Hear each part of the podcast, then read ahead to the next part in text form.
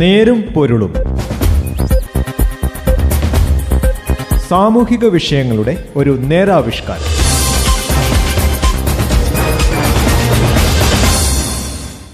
നമസ്കാരം. നേരും പൊരുളിന്റെ പുതിയൊരു അധ്യായത്തിലേക്ക് സ്വാഗതം. ഇന്ന് ഈ പരിപാടിയിൽ ഞാൻ ജോസഫ് പള്ളത്ത്.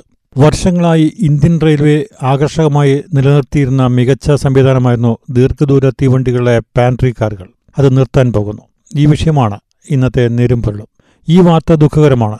ലക്ഷക്കണക്കിന് ദീർഘദൂര യാത്രികരെ നേരിട്ട് ബാധിക്കുന്ന കാര്യവുമാണ്. ദീർഘദൂര യാത്രകളിൽ ഭക്ഷണം കെട്ടി പൊതിഞ്ഞുകൊണ്ട് പോയിരുന്ന പഴയ കഷ്ടകാലം അവസാനിപ്പിച്ചത് പാൻട്രി കാറുകളായിരുന്നു. കോവിഡ് കാലത്ത് ഓടുന്ന തീവണ്ടികളിലൊന്നും ഇപ്പോൾ പാൻട്രി കാറില്ല. കോവിഡ് കഴിഞ്ഞാലും ഇനി അത് തുടരേണ്ടതില്ല എന്നാണ് സർക്കാർ തീരുമാനം. പകരം അവിടെ A C three tier coach സംഘടിപ്പിക്കും. അതുവഴി ആയിരത്തി നാനൂറ് കോടിയുടെ അധിക വരുമാനം സർക്കാർ ലക്ഷ്യമിടുകയും ചെയ്യുന്നു.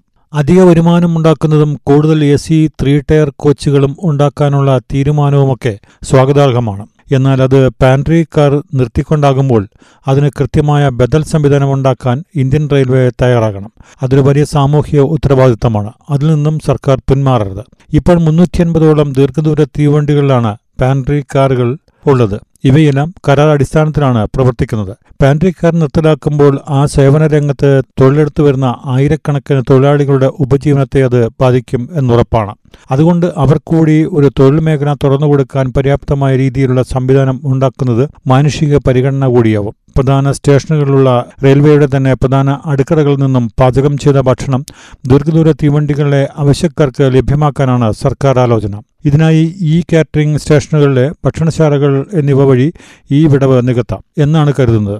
ഇത് എത്രമാത്രം പ്രായോഗികമാണ് എന്ന് നടപ്പായാൽ മാത്രമേ പറയാനാകുകയുള്ളൂ നിരക്ഷരരും രോഗികളും വയോധികരുമായ ആയിരക്കണക്കിന് ആളുകൾ തീവണ്ടികളെയാണ് ആശ്രയിക്കുന്നത്.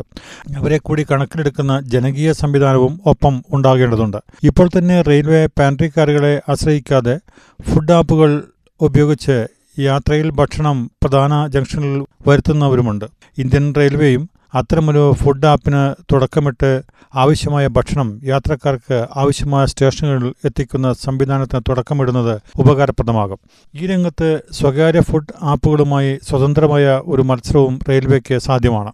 ഐ ആർ സി ടിക്കാണ് ഇപ്പോൾ കാറ്ററിംഗിന്റെ ചുമതല. National federation of India railway men all India railways federation എന്നീ പ്രധാന രണ്ട് സംഘടനകൾ പാൻട്രി കാർ എടുത്തുകളയുന്നതിനെ സ്വാഗതം ചെയ്തിട്ടുണ്ട്. കോവിഡ് കാരണം ദീർഘദൂര തീവണ്ടികളിൽ ബിരിയും തലയണയും നൽകുന്ന പതിവ് നിർത്തലാക്കിയിട്ടുമുണ്ട്. അവ വില കൊടുത്തു വാങ്ങണം. കോവിഡ് കഴിഞ്ഞാലും അത് പുനഃസ്ഥാപിക്കപ്പെടാനിടയില്ല. മാറിയ ലോക സാഹചര്യത്തിൽ വ്യക്തിശുചിത്വം പ്രധാനമാണ്. കോവിഡ് നമ്മുടെ മുന്നോട്ടുള്ള യാത്രകളെ അടിമുടി പുനഃക്രമീകരിച്ച് കൊണ്ടിരിക്കുകയാണ്.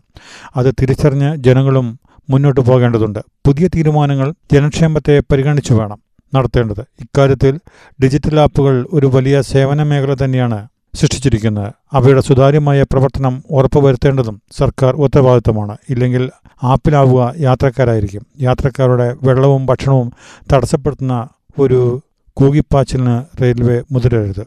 നേരും പൊരുളിന്റെ ഈ അധ്യായം ഇവിടെ അവസാനിക്കുന്നു. നന്ദി. നമസ്കാരം. നേരും പൊരുളും.